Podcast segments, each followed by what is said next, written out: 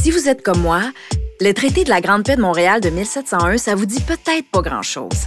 De ce que j'en comprends, c'est une rencontre diplomatique majeure entre les colons et différents représentants des nations autochtones. À ce moment-là, la population de la ville va doubler avec l'arrivée de près de 1300 Autochtones venus de partout négocier la fin des conflits entre les différentes communautés. Louise Potier, experte sur le sujet et archéologue en chef de Pointe-à-Calière, va nous en apprendre un peu plus sur cet événement majeur-là. Ensuite, on va jaser de ce pan de notre histoire et de nos relations avec les Autochtones avec le professeur et créateur de contenu Abenaki, Xavier Watso. Quand les gens, mettons, ils vont en voyage, là, tu, sais, tu vas dire, tu vas apprendre à dire euh, euh, hi, thank you, euh, donde, euh, donde está el baño, là, tu sais, une cerveza bon favor. tu sais, fait que tu vas aller là-bas, tu vas apprendre quelques mots, puis là, tu es super fier de dire tes mots euh, avec un accent keb euh, assez fort, mais peu importe. Je pense qu'on devrait offrir aux Autochtones cette, cette, cette courtoisie-là d'apprendre quelques mots de, de la nation sur laquelle le territoire se trouve. Je m'appelle Émilie Bibot. Bienvenue à Raconter Montréal.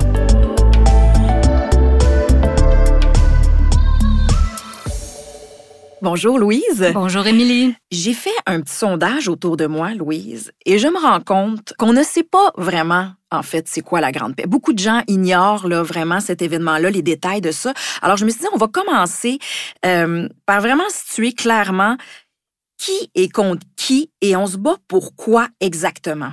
Dans le fond, c'est quand même assez simple. C'est d'un côté, on a les Français et leurs alliés. Les alliés sont multiples. Tu as, les Miami, tu as les, les Renards, tu as les, les Abénakis. Euh, tu as une, une vingtaine de nations différentes réparties à, à l'échelle pratiquement continentale. Ça, c'est un groupe. Un groupe. L'autre groupe, Contre, contre les Anglais et les Haudenosaunee, qui sont les alliés des Anglais. Iroquois. I- Iroquois, c'est ça, Onontague.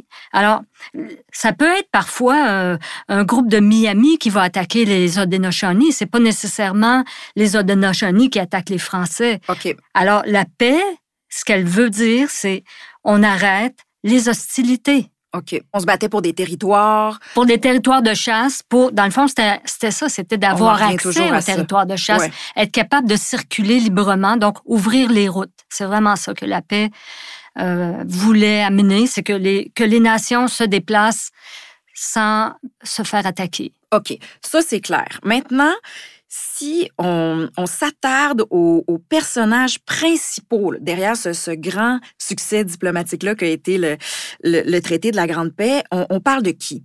Du côté des Français, c'est évidemment Louis-Hector de Calière, le gouverneur général de la Nouvelle-France. Du côté des Alliés, le principal représentant, c'est Condiaronc, grand chef Wendat de Michilimackinac dans les Grands Lacs. Et du côté des Haudenosaunee, le, principal acteur, c'est Tegani Sorens, qui est un, un chef de pain, un chef de paix aussi. Donc, euh, il est euh, dans une position centrale.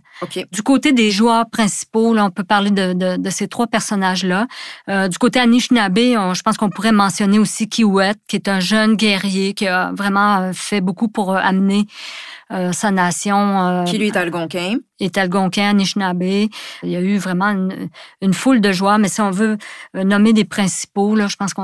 On bien. disait qu'autour autour d'eux, il y avait aussi des, des interprètes, des, des émissaires de paix qui ont été importants aussi. Ouais.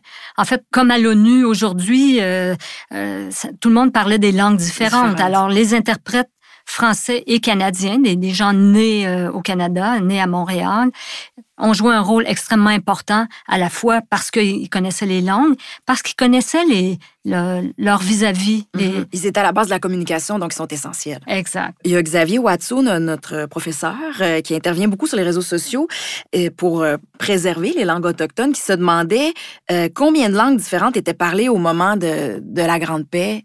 Moi, j'évalue ça à une vingtaine de langues, mais il y, a, il y a des langues, il y avait des dialectes aussi, donc il y avait des petites divergences, mais il y a facilement une vingtaine de langues différentes qui se Est-ce que toutes parlaient. ces langues-là existent encore? Euh, beaucoup ont été perdus. Ouais. Euh, oui, ma- malheureusement, mais ça, on le voit encore, on le voit aujourd'hui euh, au Québec, il y a cette- ce, ce désir de, de, de retrouver les langues autochtones et il faut qu'on en entende de plus en plus. Les, les langues autochtones, c'est un patrimoine immatériel qui est extrêmement important ça fait partie des traditions également. Mhm. Mais là, il faut se situer parce que, bon, on est au début de la colonie. Euh, on n'a évidemment pas les moyens de communication qu'on a euh, aujourd'hui. Euh, je veux dire, les gens se déplacent en canot, à pied. Comment on fait pour organiser une rencontre de cette ampleur-là? Parce que c'est quand même, ça dépasse les frontières, là. C'est très, très gros. Ouais, on est à l'échelle du continent pratiquement. Là. C'est des milliers de kilomètres qui séparent toutes ces nations-là. On est- c'est- essentiellement, le, le terrain de jeu, là, c'est les Grands Lacs.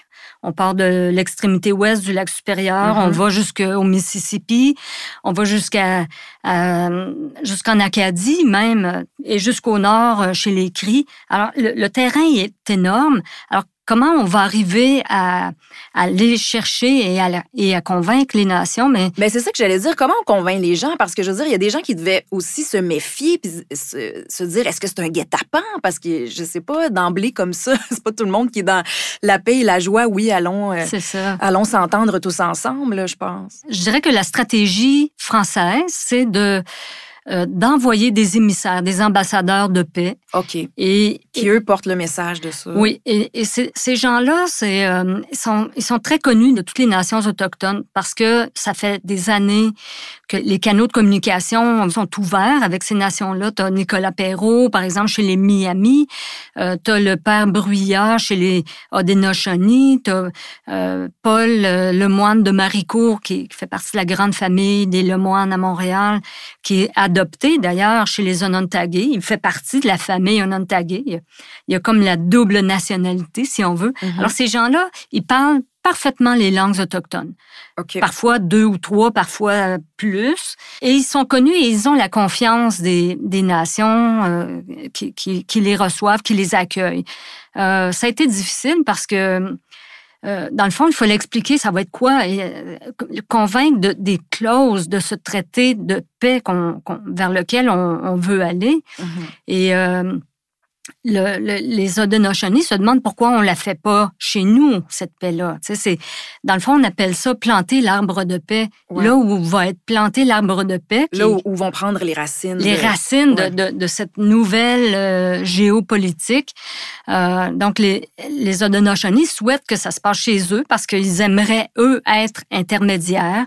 Ils se voient comme au centre, euh, ils se voient comme les, les grands pacificateurs potentiels. Ben, Mhm. être le médiateur entre les Français et les Anglais et en- entre les alliés des, des Français aussi. Alors que les Français, eux, à l'opposé, imaginent que ce rôle de médiateur euh, leur revient. Ouais. Alors, il y a comme un- une divergence de point de vue, mais Donc, c'est en 1700 qu'on va arriver finalement à planter cet arbre de paix-là. ben, on, on s'entend. En 1700, on s'entend pour dire toutes les nations sont d'accord pour se donner le rendez-vous à Montréal en 1701.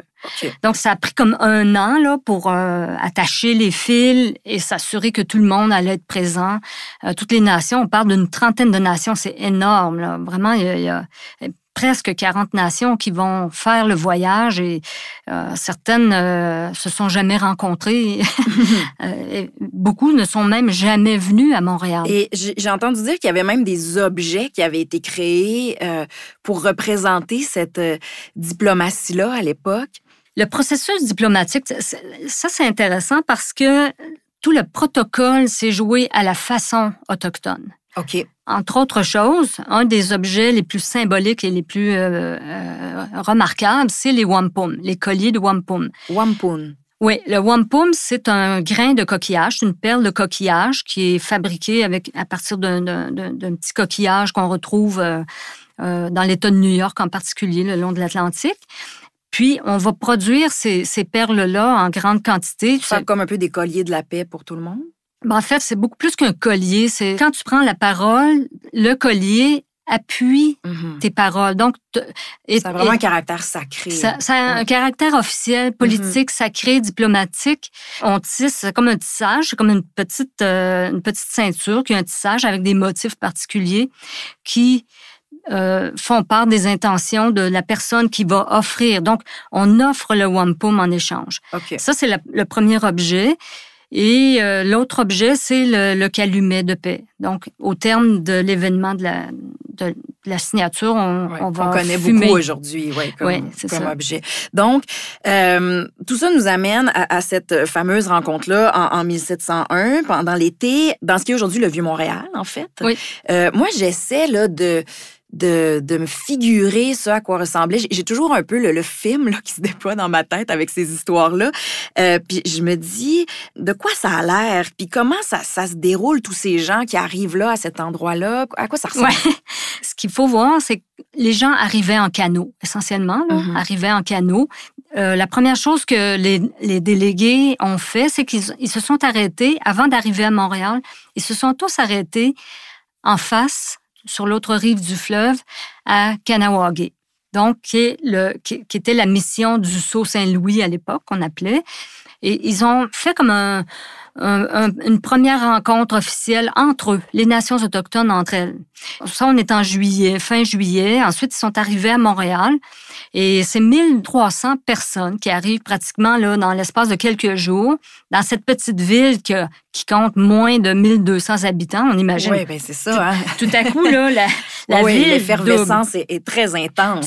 Oui, c'est, ça devait être euh, assez euh, animé comme, comme, euh, comme moment parce que ça va, ça va durer un bon deux semaines. Mhm. Les nations, les, les groupes, les délégués qui arrivent, ils vont établir leur campement tout le long de, de- de la palissade de, de Montréal. Donc, Oui. c'est là où se trouve à peu près là, la place Diouville. Dans, dans le coin de la place Diouville, euh, c'est vraiment les campements autochtones. Mais certains autochtones, comme ils ont des, des bons amis euh, chez les, les Français, les Canadiens qui vivent à Montréal, dont euh, Paul Lemoine de Marico va recevoir chez lui ses, ses- sa famille euh, euh, Onondaga. Mhm. Donc, euh, il y a ces mélanges-là. Et les premiers jours, ce qu'on va faire, on va faire, euh, on va échanger. Il y a une foire des fourrures. Montréal était connue euh, auparavant, là, 20, 30 ans auparavant, comme étant la grande ville de foire des fourrures. Alors, on va ranimer cette cette tradition-là, en préalable aux, négociations de paix, on va faire du commerce. Donc, les, Autochtones arrivent avec des fourrures, puis vont repartir avec des, biens en échange. Donc, ça, ça a été un élément important. Puis par la suite, comment les, négociations vont se dérouler en fait? Parce que de, ce que j'ai compris, je crois, euh, c'est plutôt les Français qui sont un petit peu adaptés au style de, de négociation autochtone, non? Oui. Ben, en fait, le, le protocole, comme, euh, comme je, je, tu sais, je l'évoquais avec le, la question du wampum et du Mhm. calumet, le protocole il est vraiment autochtone. La langue des négociations, ce sont les langues autochtones. Il y a le français, là, ce sont les interprètes français ou canadiens qui vont traduire à l'égard des autorités et du gouverneur les paroles, les, les, les discours de, de- de- des ambassadeurs. Euh, alors ça, ça, ça a été euh, quand même euh, une partie importante du, du protocole. Et, et donc, euh, chacun, tour à tour, faisait son discours. C'est des harangues qui pouvaient être assez longues. Un, un discours, à l'époque, ils appelaient ça une harangue, qui pouvait durer une heure ou même deux heures de temps. Euh, Condi Haronque euh, a d'ailleurs fait un discours qui a duré deux heures et tout le monde était suspendu à ses lèvres. Condiaron, qui était bon un personnage hein, très charismatique qui a joué un rôle majeur dans dans les négociations. Le lendemain de son discours, va euh, malheureusement euh, mourir de la fièvre, je crois. Est-ce que ça ça a joué un rôle dans dans la suite des, des, choses? Est-ce que ça a nuit? C'est effectivement un, un événement qui aurait pu faire basculer du côté de l'échec la signature du traité de paix. Euh, en fait, c'est Condiaron qui a sauvé pratiquement littéralement le, le, la paix, parce que d'une part, lui, dans son discours, il était déjà très affaibli. Je, il a parlé pendant deux heures, déjà c'était un exploit en soi, mais il était très affaibli. Euh, mais pendant son discours, il a réussi à convaincre tout le monde, parce qu'il y a eu un, un, un, une, grosse problématique. Le gros enjeu, là, euh, quand, une fois que tout le monde est arrivé, euh, il y avait une des conditions pour la paix, c'était que les nations amènent leurs prisonniers de guerre, leurs prisonniers. Ah. Et les Haudenosaunee, les, cinq nations, les Iroquois, n'ont pas amené avec eux leurs prisonniers. Et Condiaronc lui-même se sent berné en quelque, quelque sorte, trahi parce que euh, il dit à Calière, tu m'avais promis que nos, ennemis nous ramèneraient nos, prisonniers et, nous on les a amenés et, eux ne les ont pas amenés. C'était pas ça l'entente. C'est ça.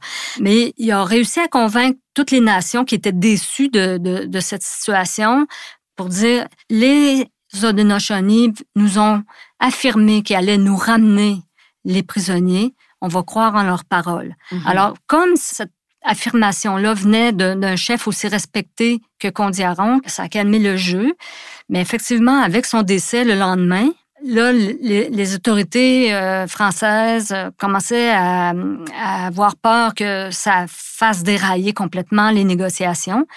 Et ils ont organisé le, le 3 août des funérailles, pratiquement des funérailles nationales pour euh, Condiaron, qui a été inhumé en grande pompe à Notre-Dame. Euh, euh, ils, ont, vraiment fait une, grande cérémonie. Une cérémonie funéraire extrêmement digne, extrêmement touchante.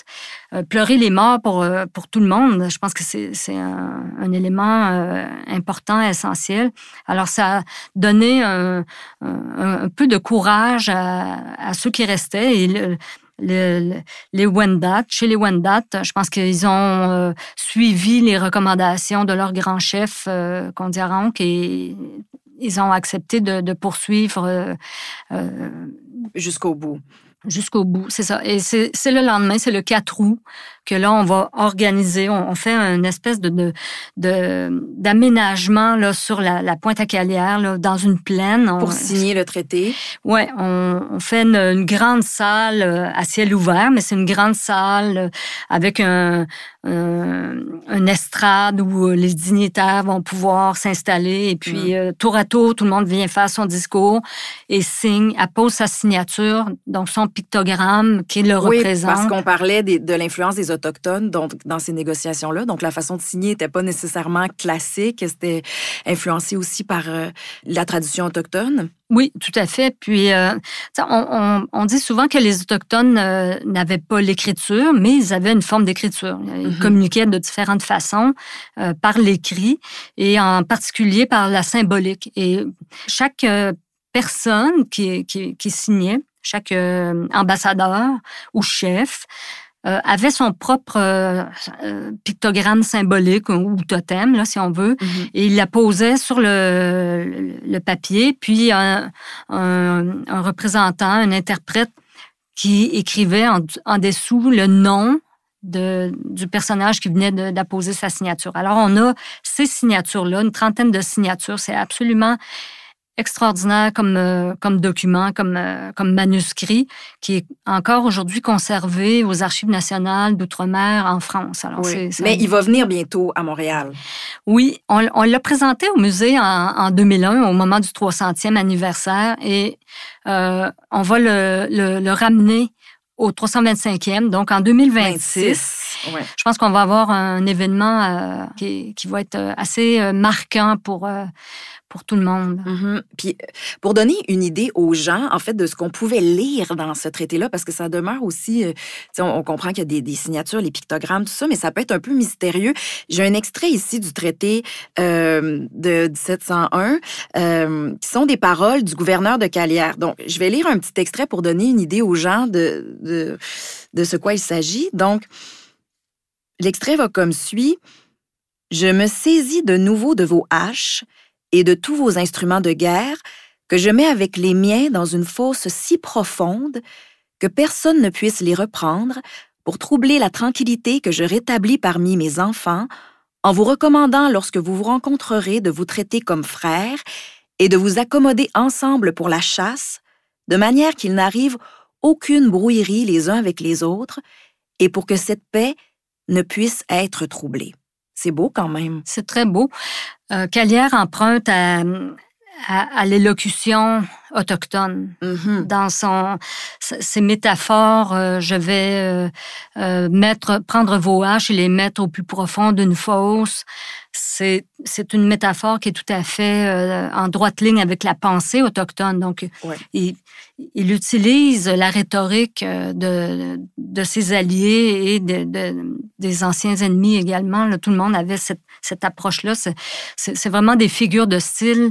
Ce sont des grands orateurs. Il parlait, il parle beaucoup par métaphore.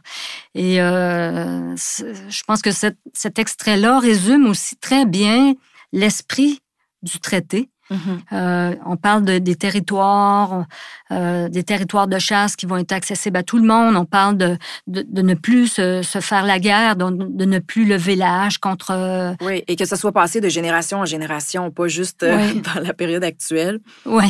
Il y a Xavier Watteau se, demandait euh, si le traité euh, a été durable finalement, parce que c'est une chose de le faire, mais c'est une chose qui perdure dans le temps et qu'on respecte euh, ses engagements. Est-ce que ça a été fait? Est-ce que- Qu'est-ce qu'on sait de ça? Ouais, C'est une excellente question.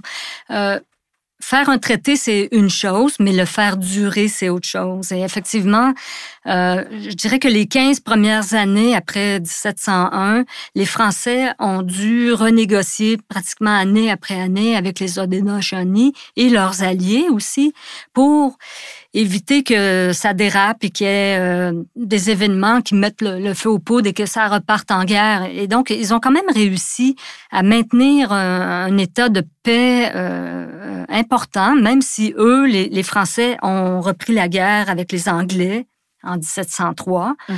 Euh, mais ils ont réussi à garder le- la neutralité qu'ils souhaitaient au Haudenosaunee. Et ça, cette neutralité-là, elle a été préservée pratiquement tout le long euh, de, l'histoire de la Nouvelle-France, qui est en soi remarquable.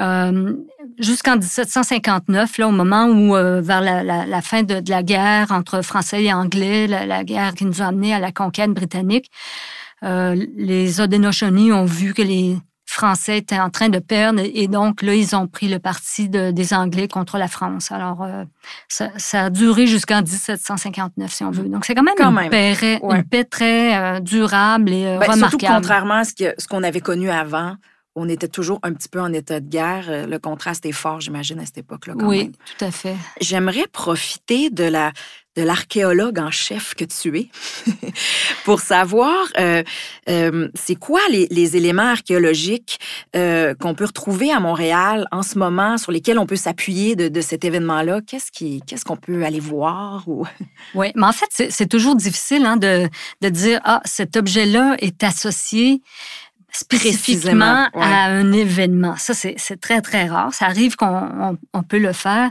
Euh, mais euh, quand on a fait les, les fouilles euh, au fort de Ville-Marie, qui est le nouveau pavillon qui est ouvert depuis 2017 euh, euh, à Pointe-à-Calière, on a, on a fouillé dans la, la cour de Calière. Donc, on s'est dit, ça se peut qu'on trouve quand même des, des vestiges de, de ces épisodes-là, de Ouais. cet épisode-là même. Et on a retrouvé quand même des objets assez particuliers.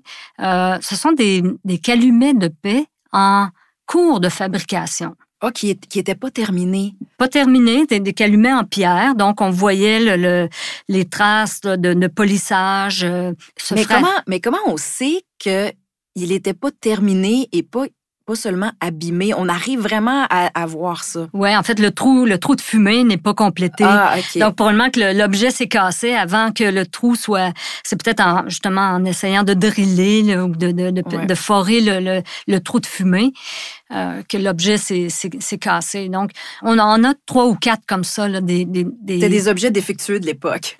Ben, c'est peut-être au moment de la Grande Paix, on s'est mis à faire fabriquer des, des calumets. Ça, c'est- c'est une hypothèse, mais Mhm. c'est c'est plausible parce qu'on est dans la cour du, du gouverneur général, du gouverneur de la Nouvelle-France, et on retrouve euh, bizarrement ces objets-là.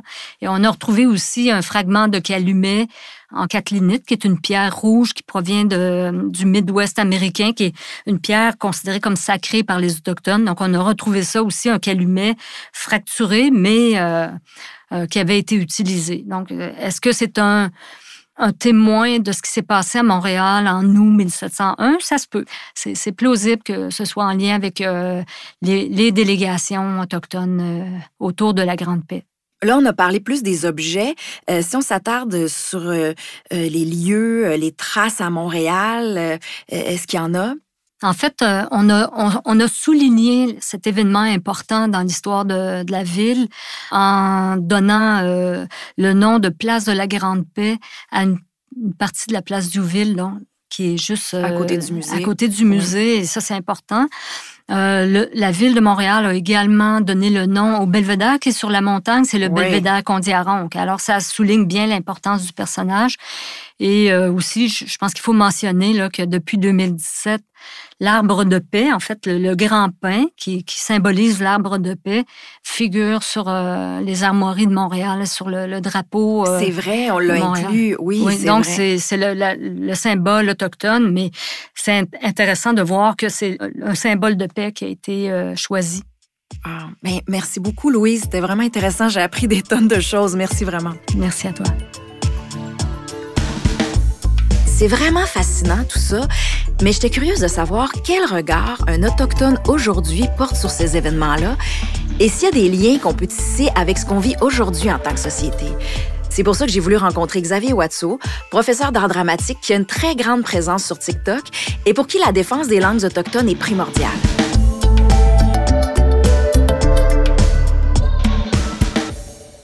Xavier Watso, bonjour. Quoi, quoi, bonjour. Merci d'être là. Euh, si je me trompe pas, tu disais que le traité de la Grande Paix, euh, t'étais pas familier hein, comme événement. Moi non plus, je connaissais pas ça. Euh, est-ce que je me trompe? Oui, ouais, effectivement. Je me souviens que quand on a commencé à, s'envoyer des courriels par rapport à, ce podcast-là, j'ai réalisé qu'on parlait pas de la paix des braves. je, je, comprenais pas, je, je, connaissais pas la différence. Fait que je suis vraiment content de, de pouvoir, de pouvoir en parler puis d'avoir, comme découvert plein d'affaires par rapport à la Grande Paix parce que je la connaissais pas du tout. Est-ce que c'est important pour toi qu'on valorise des événements comme ça qui sont plutôt méconnus, en fait? Hein? Oui, oui, 100% Je pense que si, à chaque occasion qu'on a justement d'en parler, euh, de découvrir de, de, de, nouvelles facettes justement de, de l'histoire, c'est super chouette. Puis là, il ben, faut amener ça euh, faut amener ça dans les écoles. moi, je suis enseignant justement au secondaire, fait que je pense que c'est justement un bon lien à faire, là, puis pouvoir en parler aux élèves, ça va être super cool. Est-ce que tu penses l'intégrer bientôt? J'aimerais ça. Je suis enseignant en art dramatique, fait que je pourrais peut-être l'intégrer d'une certaine façon. En même temps, il y a des tonnes de choses à jouer. oui, oui, ah, on, va faire une, ah, on va faire une pièce de théâtre avec la Grande Paix. Ça serait malade. Ben oui, puis il y, aurait, y aurait des choses pour tous les élèves. Pour une fois, c'est tellement dur de trouver. Tout à fait. Tous les personnages pourraient être là. Ce serait malade. Oui. Quel parallèle tu peux faire entre euh, ce traité-là de la Grande Paix et le partage des langues, les mélanges qu'on retrouve aujourd'hui? Ah, ben ça, c'est vraiment le fun comme question parce que justement, moi, je suis beaucoup présent sur les médias sociaux, dont mm-hmm. TikTok. Puis, euh, je trouve que que TikTok, c'est comme une espèce de grande communauté, un grand rassemblement, euh, où est-ce que du monde d'un peu partout, surtout là, des autochtones, parce que moi, je suis sur euh, Native TikTok, là, TikTok autochtone beaucoup, puis on, se retrouve tous ensemble sur cette application-là, puis on se partage des tonnes et des tonnes de choses, que ce soit euh, dans, dans l'humour, que ce soit justement éducatif. Tu sais, moi, c'est moi, c'est beaucoup dans la langue aussi. Je partage ma langue, la Benaki. Fait qu'on a comme une espèce de... Le, parallèle est là. C'est un grand rassemblement de, de, monde de partout. Ça se limite pas non, non plus seulement aux, autochtones ça, ça devient un, espèce de mouvement euh, presque mondial. Tu sais, comme je vends TikTok comme si c'était la, la, chose la plus, la plus fun au monde, mais, mais pour moi, ça l'est. Je trouve ça vraiment chouette. C'est pas que des danses, des gens mm. qui dansent comme des mm-hmm. adolescents là, qui dansent. C'est vraiment un, outil qui nous permet de, de reconnecter puis de partager. Ben, c'est formidable parce que les réseaux sociaux, à ce moment-là, deviennent un outil de préservation de, de ces langues-là et même de, de promotion, là, en mm-hmm. guillemets. Est-ce que tu pourrais dire que tu as l'impression de faire un, un, peu de diplomatie à ta façon? et tu deviens un peu une sorte de transmetteur avec les autres, en fait. C'est, je pense que je vais mettre ça. Je vais mettre ça dans mon titre quand je vais passer à, à la télé. Je vais Xavier Watso, diplomate autochtone. oui, oui, mais, mais je pense que tu as raison. C'est vrai que de le voir de cette façon-là, c'est, euh, c'est, une, une, bonne façon de, de, le dire parce que. Ben parce que tu deviens une forme d'intermédiaire, en fait. Oui, oui, oui. Oui, puis, puis c'est, c'est, c'est tellement utile parce que l'autre parallèle par rapport au fait que, tu on, parle nos, langues, puis on, parle, mettons, de, de, la Grande Paix, ben, c'est que dans ce temps-là, il y avait à peu près une vingtaine de langues euh, autochtones différentes qui se parlaient à cette, à cette réunion-là. Puis aujourd'hui, ben au Québec, euh, je pense qu'il y a, peut-être, euh, ça se compte sur les doigts d'une seule main, le nombre de langues autochtones qui se parlent encore. Mm-hmm. L'Abenaki, nous, justement, en 2008, c'est considéré disparu comme langue. Fait que, tu sais, on a été comme une poignée de, personnes, une demi-douzaine à essayer de le réapprendre. Puis maintenant, mm-hmm. je dirais qu'on est une vingtaine, à peu près, deux douzaines de personnes qui sont en train de prendre des cours pour, pour pouvoir le parler. Moi, je suis rendu à comme 400, 500 mots en Abenaki, ce qui est extraordinaire comparativement à il y a huit ans. Mais je veux dire, je suis pas encore capable de faire des phrases, parce que j'ai pas appris mes verbes encore. mais on y arrive, on y arrive, c'est dur, tu sais. Puis ah, justement, ça, me permet de faire euh, un lien aussi. Je me souviens que Louise, elle avait dit que les langues avaient été perdues. Puis euh, je fais toujours un point de, dire que c'est pas des langues qui ont été perdues, euh, c'est des langues qui ont été arrachées. c'est pas, mhm. c'est pas quelque chose que, tu sais, on a, on a perdu parce qu'on l'a égaré ou parce qu'on n'a pas, fait. Exact, on n'a pas fait attention. C'est vraiment pas ça. Ça a été conscient de nous faire perdre notre langue. Fait que, tu sais, c'est pas. je, je, pense pas qu'elle voyait de, de cette façon-là. Mais, j'aime, mais pour toi, t'aimes apporter cette nuance. Oui, j'aime, pas ça dire qu'on a perdu notre langue. On, ben, ça donne un autre regard aussi sur la façon de, l'analyser. Mm-hmm. Mais justement, si toi, tu étais à la tête d'un traité, ah, OK. Pour justement les, les, langues autochtones dont tu es le, le porte-flambeau.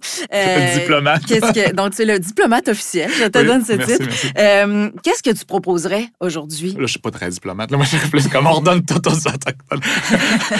au moins, à la base, je pense que, ce que de façon plus réaliste, je demanderais l'autodétermination des peuples autochtones pour que nous, on puisse décider de qu'est-ce qui se passe sur nos propres euh, territoires. Puis après ça, euh, évidemment euh, une genre de loi 101 pour les langues autochtones. Je pense que ça, c'est quelque chose mhm. d'extrêmement important qu'on a oublié, qu'on a mis de côté, qu'on n'a pas nécessairement respecté. Puis, tu sais, je trouve ça toujours drôle, c'est quelque chose que je dis souvent. Là. Quand les gens, mettons, ils vont en voyage, là, je veux dire, euh, si tu vas en voyage, euh, je sais pas moi, euh, au Mexique ou, je sais pas, en, en, Angleterre, tu vas dire, tu vas apprendre à dire Hi, thank you, where is the toilet ou donde, donde está el baño, là, tu sais, une cerveza, bon favor. tu sais, je veux dire, tu vas dire toutes les langues d'usage. Fait que tu vas aller là-bas, tu vas apprendre quelques mots, puis là, tu es super fier de dire tes mots avec un accent keb assez fort, mais peu importe, tu sais. mais alors que tu es ici au Québec même, puis tu connais aucun un mot dans la langue autochtone sur les territoires autochtones non cédés sur lesquels tu te trouves. Mhm. Moi, je trouve que c'est comme une espèce de non-sens. Euh, je pense qu'on devrait, on devrait offrir aux Autochtones cette, cette, cette courtoisie-là d'apprendre quelques mots de, de la nation sur laquelle le territoire tu te trouves. Oui, complètement. J'aimerais qu'on parle un peu des symboles qu'il y a eu au Grand Traité parce que moi, c'est quelque chose que j'ai trouvé vraiment mhm. beau. Euh, l'arbre de paix, euh, ça, ça m'a beaucoup intéressé. Puis moi, je connaissais pas les wampum, mm-hmm. euh, hein, qui étaient des objets utilisés pour euh, créer un genre d'espace de, rencontre, hein, l'arbre et ces objets-là. Est-ce que c'est encore utilisé, ça, les, les wampum? Est-ce que tu sais ça par les autochtones? Est-ce qu'il y a d'autres objets, sinon, de autres. Ben, on peut y aller, on peut avec la, symbolique en premier. Le, wampum, je pense pas qu'on en fabrique encore. En tout cas, moi, de, ce que j'ai vu dans ma nation, genre, on n'en fabrique plus. Peut-être que dans d'autres nations, ça se fait, fait que je peux pas parler pour, pour tout le monde. Euh, mais je sais qu'on en a fabriqué, puis sont maintenant dans des musées en France. fait qu'on on, y a même pas accès. Puis c'est des affaires comme vraiment symboliquement euh, fortes, puis on, on aimerait ça les revoir. Mm-hmm. Mais euh, tu parlais justement de, de, l'arbre, de, la, de la paix, je pense. C'est ça, son nom. Qu'on qui, qu'on retrouve maintenant sur le drapeau de l'île de, de, la ville de Montréal. Les oui. Moi, je trouve ça vraiment, vraiment chouette parce que c'est un, un, un élément symbolique fort qui représente justement le fait qu'on était là, qu'on est encore là. Euh, sauf que même chose, mettons, avec la symbolique de, changer le nom de la rue Amherst à Datagan, c'est des, des, des, éléments symboliques forts qui sont, sont, utiles et nécessaires. Fait que je, suis évidemment pour ça, sauf que il faut des fois aller plus loin que juste la symbolique des choses. Fait que je pense qu'il faut qu'il y ait comme justement des éléments de réparation après que la symbolique a été faite, parce que sinon, ça, ça reste juste dans le dans le nuage, il n'y a pas de réelle réconciliation. Fait qu'on on, respecte les Autochtones, on les écoute, on a une forme de réparation qui se fait, puis après ça, on a la réconciliation. Mais les gens essaient toujours de passer à la réconciliation sans passer Directement. par... Sans par, on saute des étapes, selon toi. Oui, exactement. Quand je parlais avec Louise, j'étais fascinée qu'ils aient réussi à faire un événement de cette ampleur-là à l'époque, de réunir autant de gens. Je veux dire, c'était quand même franchement incroyable. Si on essayait de reproduire un événement comme ça aujourd'hui, de quoi ça aurait l'air d'après toi? Comment ça se passerait? Ah, moi, je le verrais comme un énorme power. Tu sais, je veux dire, le, le power, pour nous, c'est encore vraiment important. Puis le fait qu'on puisse justement le célébrer, euh, tu sais, on, s'entend, là, c'était illégal jusque dans les années 50-60, le power. Puis, ça- Est-ce que tu peux nous en donner la définition exacte Oui, pour que le- les gens comprennent bien? Euh, oui, parce que souvent, les gens au Québec vont penser que le power, c'est juste une Oui, fête. que là. c'est juste un party, Puis- alors que c'est pas tout à fait Oui, ça. oui, puis utilisez pas le mot power pour dire euh, j'ai un- j'ai une fête en fin de semaine. Ouais, J'ai- ouais. Non, non, Non, c'est- non. c'est c'est à nous, ça. Fait que, tu sais, le, le power, c'est un peu comme.